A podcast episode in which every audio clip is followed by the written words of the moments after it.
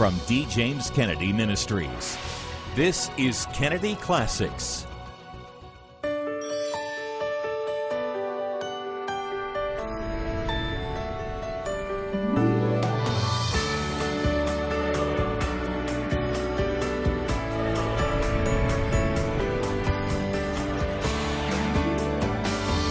Welcome to Kennedy Classics. Hello, I'm Frank Wright, president of D. James Kennedy Ministries, where we are standing for truth and defending your freedom. Welcome to Kennedy Classics. Make sure to download our ministry app for your smartphone, where you can watch all of our programs and access all sorts of great biblical content. Just visit the App Store for your mobile device and search for D. James Kennedy Ministries. How do we know for certain? Is a question that man has asked for a myriad of things throughout time. How do I know my purpose in life? Or how do I know what comes after death? Or, most importantly, how do I know there is a God? A question like that is so intricate and in depth, how do you even begin to answer it? C.S. Lewis comments on this important question, saying, my argument against God was that the universe seemed so cruel and unjust. But how had I got this idea of just and unjust? A man does not call a line crooked unless he has some idea of a straight line. Simply put, if there wasn't a God, then how would we know the difference between good and evil, right and wrong? Dr. Kennedy poses this very question and answers with strong reasoning in his sermon, How I Know There Is a God. May we hear now the Word of God as it's found in the 14th Psalm. Psalm 14, verse 1. May we hear the inspired word of the living God. The fool hath said in his heart, There is no God. They are corrupt. They have done abominable works. There is none that doeth good. The Lord looked down from heaven upon the children of men to see if there were any that did understand and seek God. They are all gone aside. They are altogether become filthy. There is none that doeth good, no, not one. Have all the workers of iniquity no knowledge, who eat up my people as they eat bread, and call not upon the Lord? And may God speak to us today through this portion of His holy word. May His name ever be praised. Amen. There is no more profound question that you can ask than this is there a God?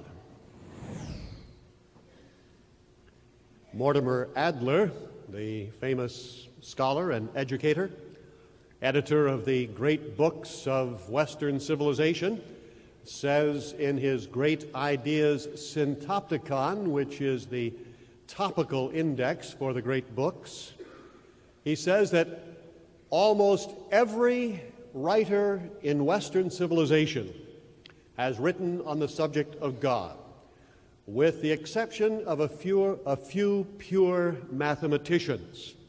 The chapter on God is the largest in these volumes. The reason for that, he says, is obvious, and that is that more consequences for thought and action result from the affirmation or denial of God than from any other basic question. Indeed, the entire tenor of our lives will be completely affected by the answer that we give. Today, I would like to speak to you on what may seem to some to be an audacious subject, and that is how I know that there is a God. Now, in an age when many people feel that you can't know anything, to say that I know that there is a God of all things would seem to them to be utterly preposterous. But I believe that it is not. And I think that the Scripture very clearly tells us that we can know God. In fact, it says, This is eternal life that you may know God, the only true God, and Jesus Christ, whom He has sent. So, how do I know there is a God? Let me set forth several classic arguments for the existence of God brought up to date in light of some modern scientific findings that certainly have an impact upon them. One of the oldest, of course, going all the way back to Aristotle, is called the cosmological argument. The cosmological argument is basically an argument that says that for every effect, there must be an adequate cause. You can remember the cosmological argument is an argument from cause might help you to remember that they both begin with C, cause and cosmological. Cosmological simply means the study of the cosmos, the universe. If we're looking for arguments or proofs for the existence of God, then we don't have to look under a table or in a corner somewhere. All you have to do is look about you. The universe is the biggest thing that there is, physically and it itself is the greatest proof for the existence of God. This has been recognized from the very beginning of thinking men. The universe is the greatest, largest argument for God. Notice, if the universe exists, and we all agree that it does, then there are only three explanations for it. One, it is eternal. Now, there was a time when there were men that believed that. But with modern scientific discoveries, it is no longer possible to believe that. Scientists, for the last 150 years, have been scurrying around trying to avoid the plain implications of the modern laws that they have discovered that clearly indicate the universe is not eternal. The great law, which is the most thoroughly documented of all of the laws of science, the second law of thermodynamics, the law of entropy, which says that everything is running down, everything is losing energy, everything is wearing out, growing old. So it's very clear that if the universe were eternal, it would already have run down. The universe and everything has a tendency to distribute its heat equally into all parts of the universe. The universe right now is trying to make every square foot of the universe the same temperature. So the suns are getting cooler and the space is gradually receiving more and more energy. As if, if you were to set a glass of hot water and a glass of freezing cold water down on a table and come back in a day, you would find that they would both be the same temperature. And so it will be ultimately, if the universe continued long enough, the entire universe would be the same tepid temperature. There would be no freezing space, there would be no blazing suns. And yet the universe has not run down, therefore it is not eternal. Efforts recently to have a, an oscillating universe to avoid this have all fallen afoul of recent scientific discoveries which make it absolutely certain that the universe cannot be eternal. Second possibility, if it's not eternal, maybe it is self created, that it created itself out of nothing. Well, there is another scientific law, sometime expressed in this way ex nihilo nihil fit, which means out of nothing, nothing comes. That nothing produces nothing. And the universe cannot have produced itself out of nothing. In fact, that flies into the face of the first law of thermodynamics, which says precisely that that nothing produces nothing.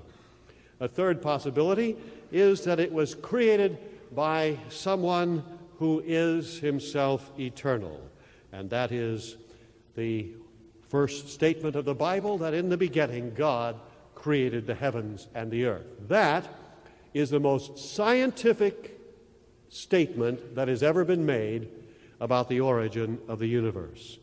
So, in light of all of the modern discoveries about the universe, it is becoming increasingly clear that the, the universe itself is a great argument for the existence of God. Even Dr. Robert Jastrow, one of the leading space scientists in the world, the head of the U.S. Institute for Space Studies, the founder and head of the Goddard Space Institute for NASA. I've had dinner with Dr. Jastrow, and we've discussed these things, and he has said in his writings that modern scientific discoveries make it easier and easier for the scientist to believe that there is a God. In fact, make it harder and harder for anyone to believe that there is not. Secondly, and beyond the universe, there is the presence of life itself. And still, from a cosmological perspective, as the cause of life, where did this life come from? The world teems with life. This sanctuary is packed with living creatures. Where did they come from? Well, it used to be held that life arose by spontaneous generation, flies, maggots coming into existence on uh, putrid meat, and uh, frogs coming out of the slime of bogs.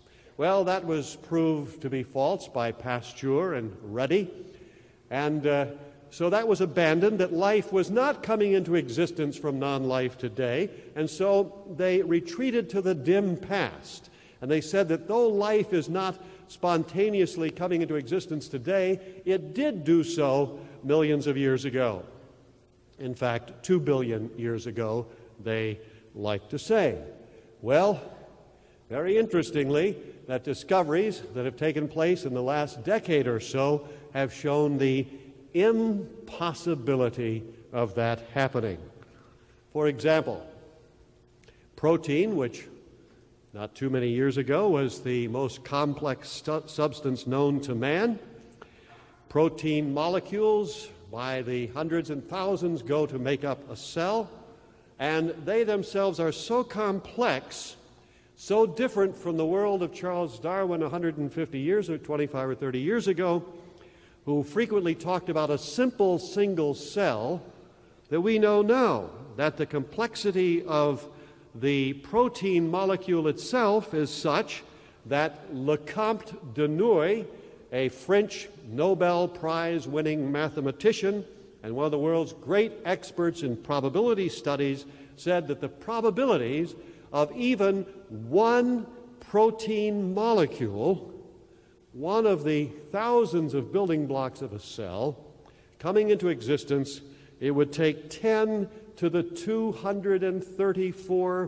billion years to produce one protein molecule. Now, some of you, I'm sure, don't appreciate what that means. Probability experts have said that if the probabilities of anything coming into existence are greater than 10 to the 50th power, it will never happen anywhere in the universe, regardless of how much time the entire history of the universe. 10 to the 50th. To simply get one protein molecule, 10 to the 234th power, not 234 billion, but 234 zeros, billions of years. Well, then they discovered something even more complex DNA. Doctors Watson and Crick discovered the key, the central brain of life in the nucleus of the cell, the DNA molecule. Every nucleus of every cell has this complex double helix, double circular stair type of molecule, which is filled with the most complex things. And it is so complex that if you took each one of those DNA molecules out of your cells and stretch them out and link them together, your body has enough DNA to reach from here to the sun and back 400 times. That is so complex that Francis Crick, who discovered it and who, as an atheist, is an atheist, said there's no possible way that even the DNA molecule could ever have arisen in this world by chance in even five billion years. So he said, It must have come from some advanced beings living in some other part of the galaxy. Where those beings came from, he didn't say. That's simply extending the shadow, an infinite regress in logic which will not work. But meanwhile, Sir Fred Hoyle, a great, one of the world's two greatest mathematicians and astronomers from Cambridge, made a study of the possibility of a cell coming into existence anywhere in the entire universe, in the whole history of the universe.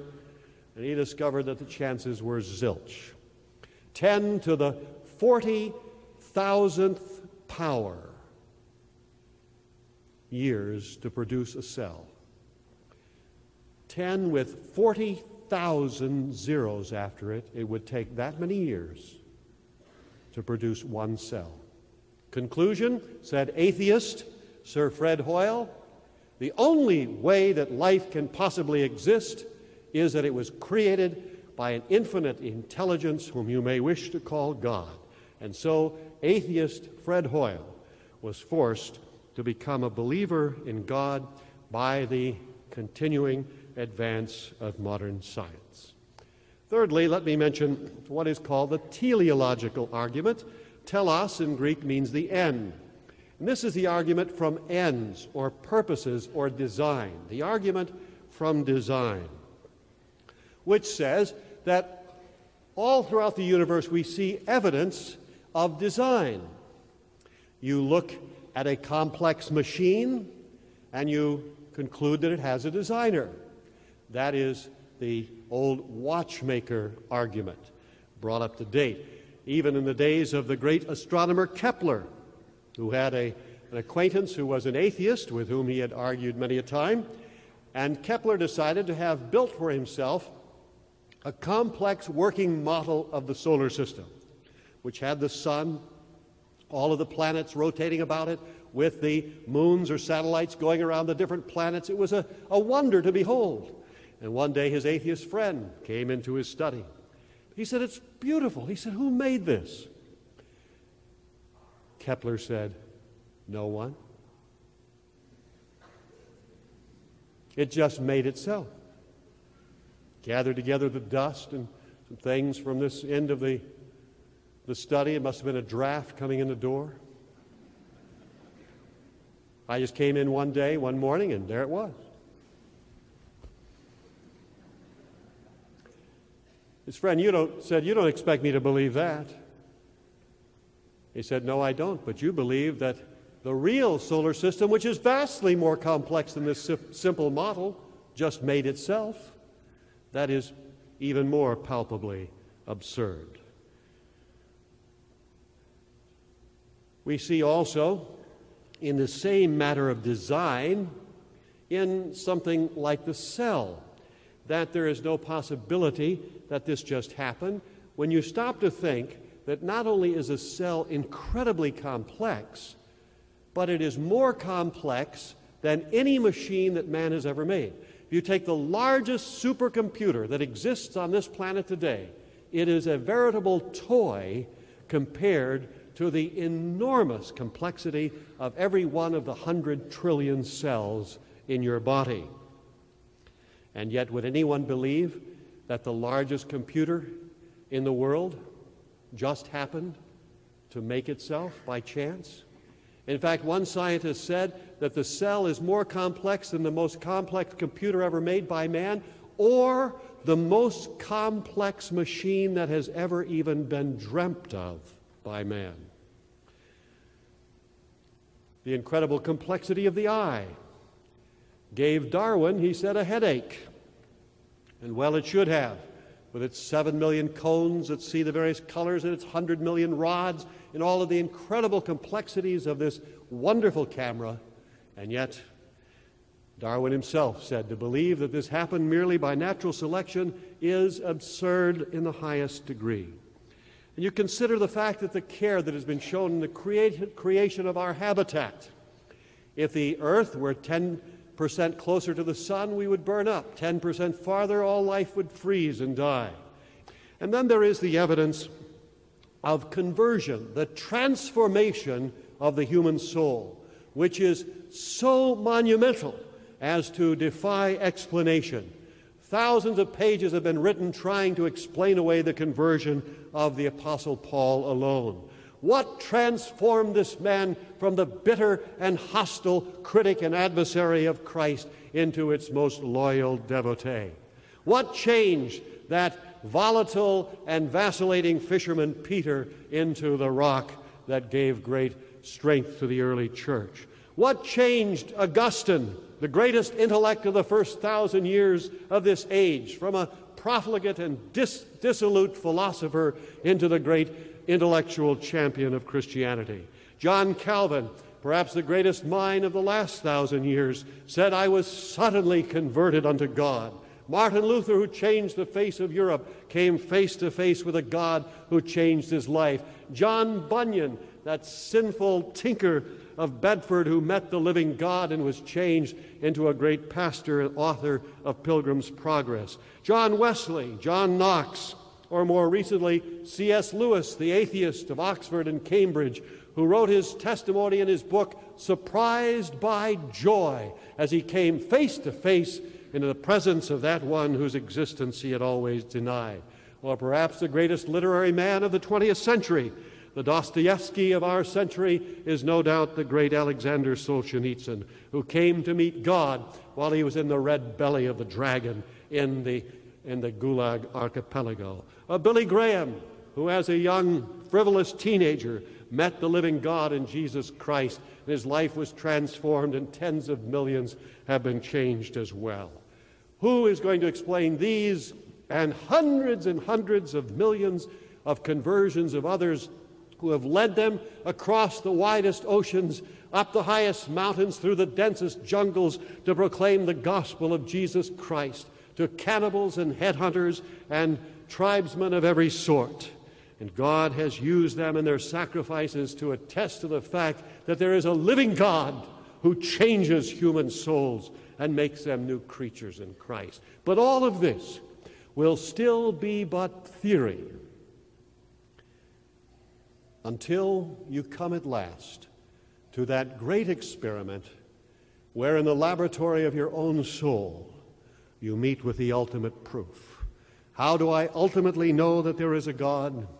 Because, my friends, one day, 35 years ago, I met him face to face, person to person, in my own apartment when he came to a young man who sought him not and laid his hand upon my shoulder and turned me around. He transformed my heart, gave me totally different reasons for, for living and for 35 years, He has kept me going in a completely different way. I know there is a God because every day I meet Him and talk with Him. I know there is a God because He has changed my life. And He can change yours too.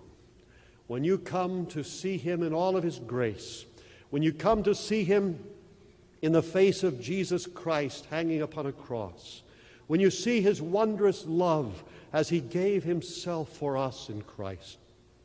When you see his matchless grace, when he's willing to forgive you for all of your sins and to accept you just as you are and freely forgive you and gratuitously grant unto you the gift of everlasting life, when he's willing to give you the gift of heaven, paid for by him at infinite cost, at the sweat and blood and agony of the cross, the wrath of his Father at the payment of hell when you come to see a love like that, then, my friend, you will know that there is a God.